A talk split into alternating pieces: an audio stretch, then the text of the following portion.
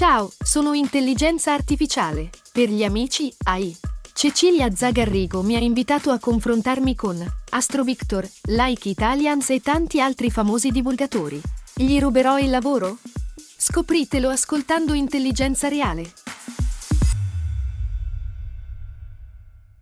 Judy was boring. Hello. Then Judy discovered ChumbaCasino.com. It's my little escape. Now Judy's the life of the party. Oh, baby, Mama's bringing home the bacon. Whoa, take it easy, Judy. The Chumba life is for everybody. So go to ChumbaCasino.com and play over 100 casino style games. Join today and play for free for your chance to redeem some serious prizes.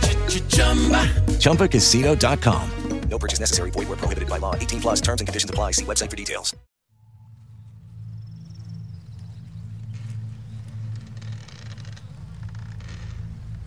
Seduto ai piedi della sua cara montagna, John Tyndall è silenzioso.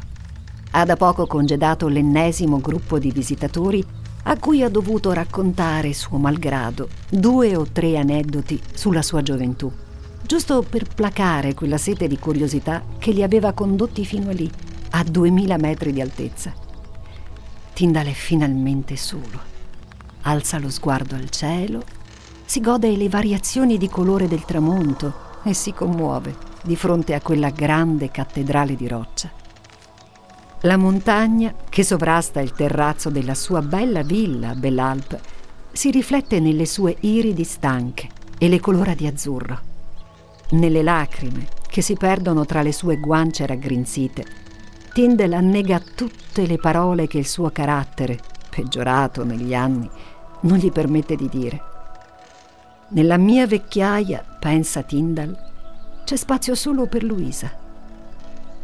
La giovane donna, da poco presa in moglie, si avvicina al terrazzo, portando su un vassoio, in bilico precario, la grande tazza di zuppa calda promessa quella mattina e qualche pasticca. Questa notte, pensa Tyndall, dormirò sereno. Al pensiero della pace farmaceutica che avrebbe alleviato il suo difficile riposo, Tyndall si lascia scappare un sorriso di sollievo, segno che Luisa interpreta come un ringraziamento per le cure.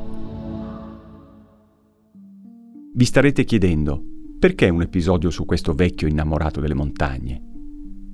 Che cosa può avere di tanto particolare? Ebbene, lasciatevi condurre da questa storia e capirete il perché.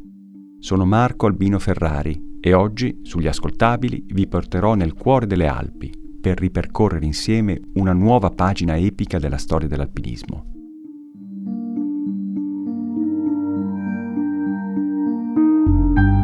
Gli ascoltabili presenta Il peso dell'aria nel castello delle storie di montagna.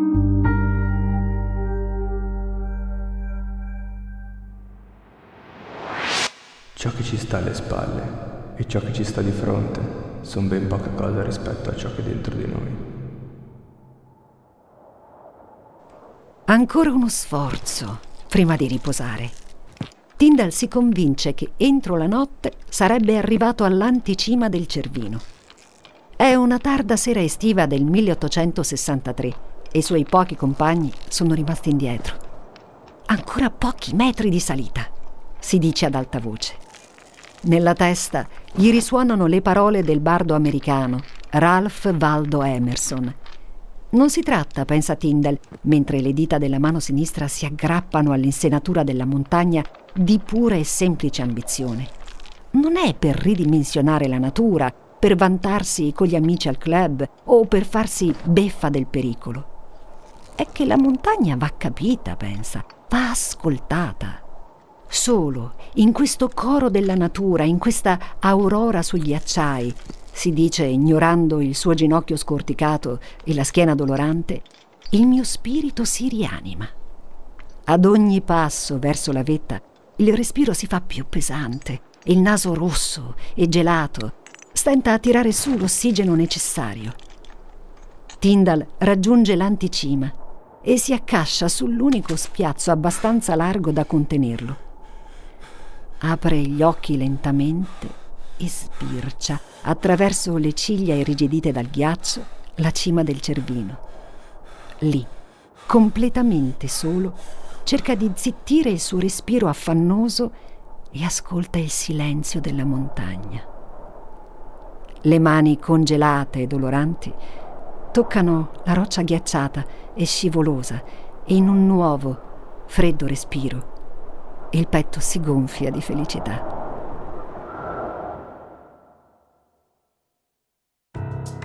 Felicità effimera, quella di Tyndall. Non raggiungerà la cima del Cervino, non sarà lui il primo conquistatore del Matterhorn, come si chiama in lingua tedesca. Oggi vi racconteremo tanti aneddoti su Tyndall, eppure, cari amici, il suo nome dovrebbe già suonarvi familiare.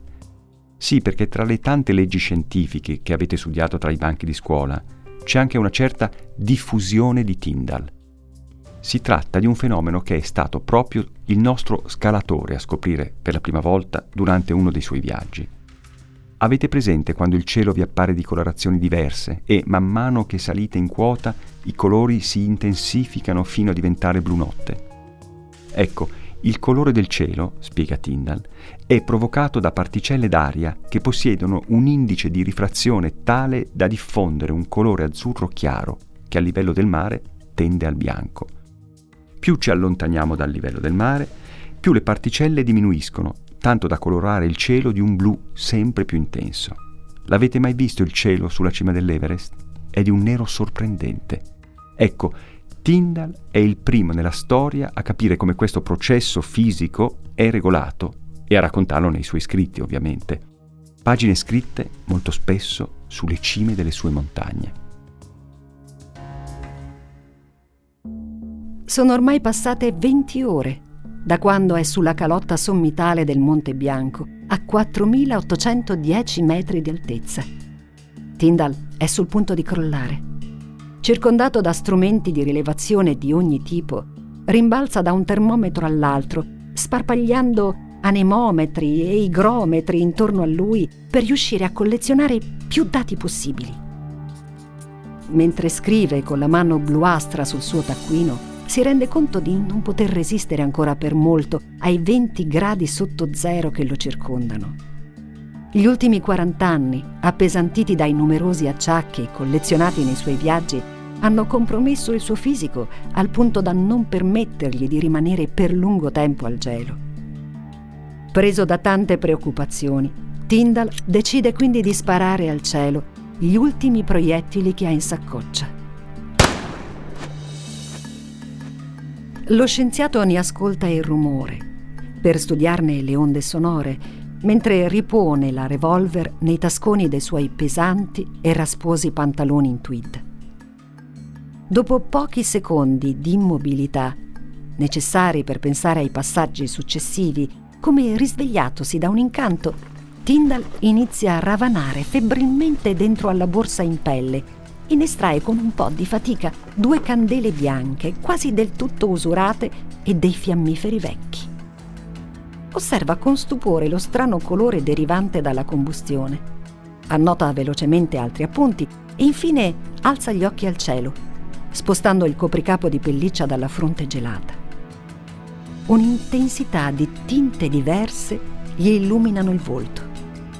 La sua testa, immersa in calcoli matematici e leggi fisiche sulla rifrazione della luce, perde completamente il senso della realtà e in quella confusione fredda Tyndall si sente vivo. Ecco, a renderci simpatico Tyndall non è solo la sua testarda ossessione per la scienza esatta, la sua passione smisurata per la poesia o il suo attaccamento alla montagna. Tyndall aveva un aspetto curioso, bizzarro e un carattere. Beh, ascoltate.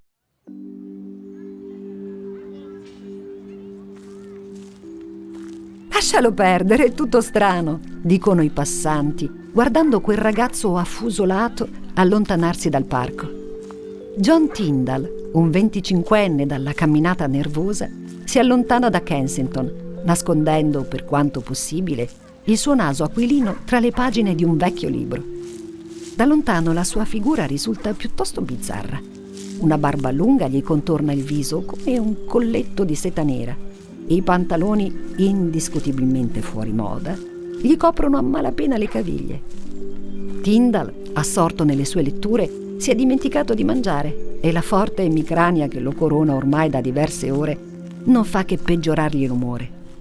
Pensa che disastro averlo come insegnante, commentano le persone che malaguratamente gli passano accanto. Tyndall però, che si dirige con passo felpato in università, dove già insegna fisica ed ingegneria, non si cura di ciò che sente su di sé in giro. Il suo unico grande rammarico, pensa calciando le foglie rossastre cadute sulla strada, è che è troppo lontano dalle sue montagne. Ok, avete capito che Tyndall aveva un carattere quantomeno difficile. Quello che ancora non sapete, però, è con quanta determinazione abbia sempre evitato sia la gente comune sia gli altri intellettuali del suo calibro. Sì perché, se non lo conoscete ancora, vorrei raccontarvi un altro episodio della sua vita, quando, con tutto lo sdegno che ha in corpo, rinuncia al premio della Royal Society e rifiuta di incontrare niente meno che Charles Darwin.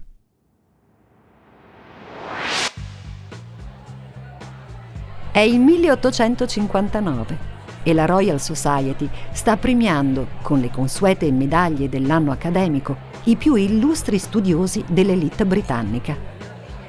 Seduto tra gli altri, Charles Darwin tamburella nervosamente con le dita, in attesa di essere premiato per il suo L'origine della specie, fresco fresco di stampa.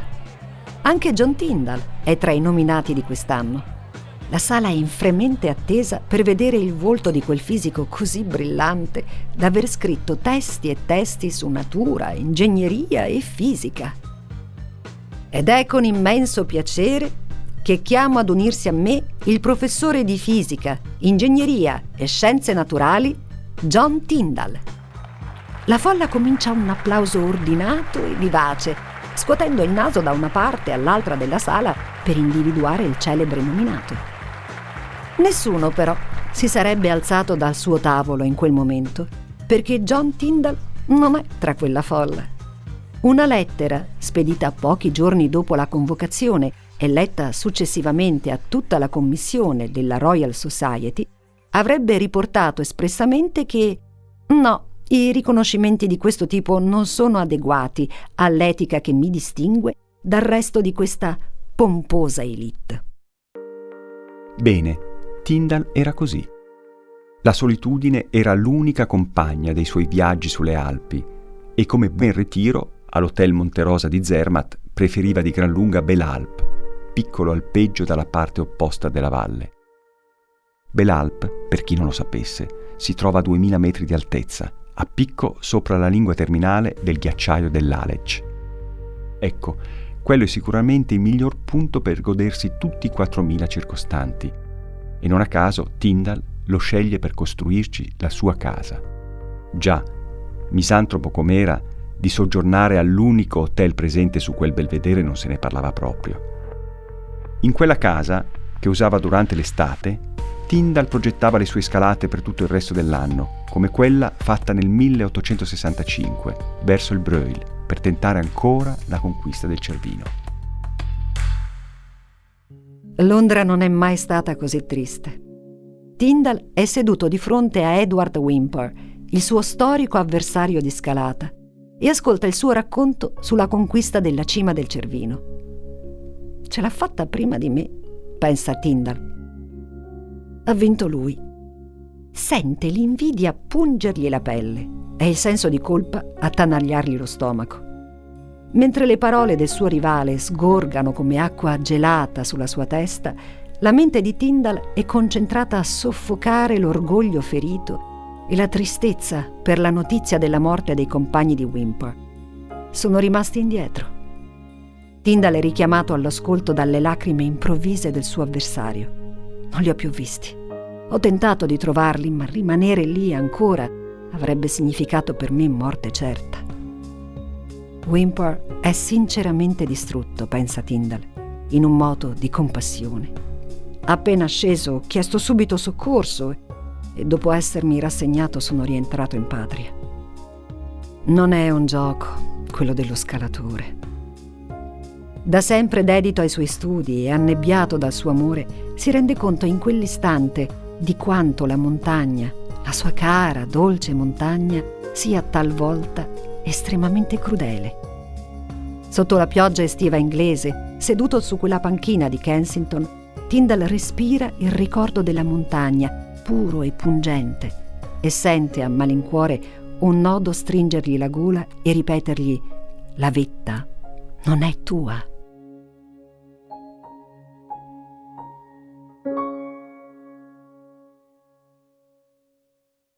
Il carattere tipo del britannico acculturato del XIX secolo non è poi così diverso da quello del nostro protagonista. Stravagante, misantropo, spesso in fuga dal tedio del proprio benessere.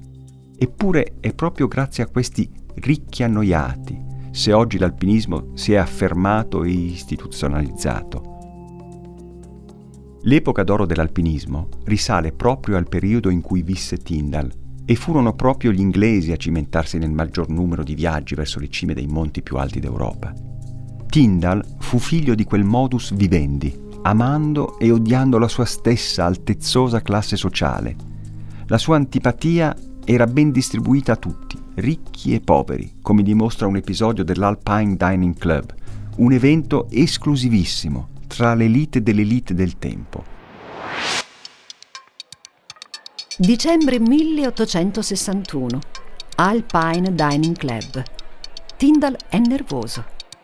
La passerella d'onore tra i dignitari alpini lo sta aspettando, ma lui, da buon misantropo, ha lo stomaco sottosopra all'idea di tutti quei saramelecchi.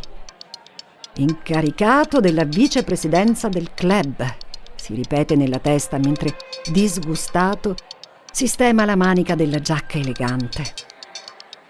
La sala del club è bella come non mai e Tyndall, seduto in un angolo, ascolta impaziente tutti i discorsi tanto pomposi quanto vuoti, in attesa di essere chiamato per l'incarico. È così che la montagna va presa. La voce di Leslie Stephen si fa spazio nelle orecchie annoiate di Tyndall. Come un terreno di gioco in cui sfogare tutte le nostre ambizioni sportive. Tyndall alzerà lo sguardo verso Stephen, mutando leggermente l'espressione del volto. Gli studi delle scienze, continua il galantuomo, sono ormai un pretesto aggiuntivo, superato, oserei dire. Superato. Tyndall si lascia andare ad un gemito di sdegno. La sala, illuminata unicamente da lunghe candele bianche, viene attraversata da un repentino bagliore di bottoni dorati. Il panciotto abbottonato di Tyndall attira lo sguardo dei presenti, mentre lui, con il suo impeccabile aplomb, si dirige verso l'uscita, scuotendo la testa. Beh, perché voi lo sappiate, molto meno discreto ed educato fu il biglietto che Tyndall fece recapitare al segretario onorario del club, nel quale intimò di non essere mai più invitato alle riunioni Tyndall se la prese talmente tanto che se ne uscì sbattendo la porta. Del resto, per un personaggio come lui, così serio, così legato alla montagna e alla scienza, un'uscita di scena così era già un insulto. L'unica che Tyndall riusciva a perdonare, nonostante le ferite inflittegli, nonostante il suo carattere duro, nonostante la rigidità e la freddezza del suo aspetto, era la sua cara montagna. Tyndall è seduto nel terrazzino di Belalp, ai piedi della montagna. Intontito dalle medicine, riesce a chiudere finalmente gli occhi per trovare un po' di riposo. L'immagine della montagna vive in lui e la sua anima è ormai parte di quella roccia. High Alps, sussurra con un filo di voce prima di lasciarsi andare nel sonno profondo. Finire il momento ritrovare la fine del viaggio in ogni passo del cammino, vivere il più gran numero di ore piacevoli possibile. Ebbene, questa è vera saggezza.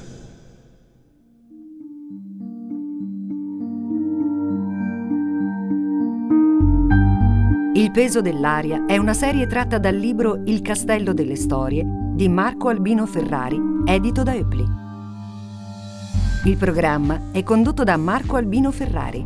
Voce narrante di Roberta Federici. Adattamento in podcast di Simone Spoladori. Questa puntata è stata scritta da Francesca Limardo. Produzione di Ilaria Villani.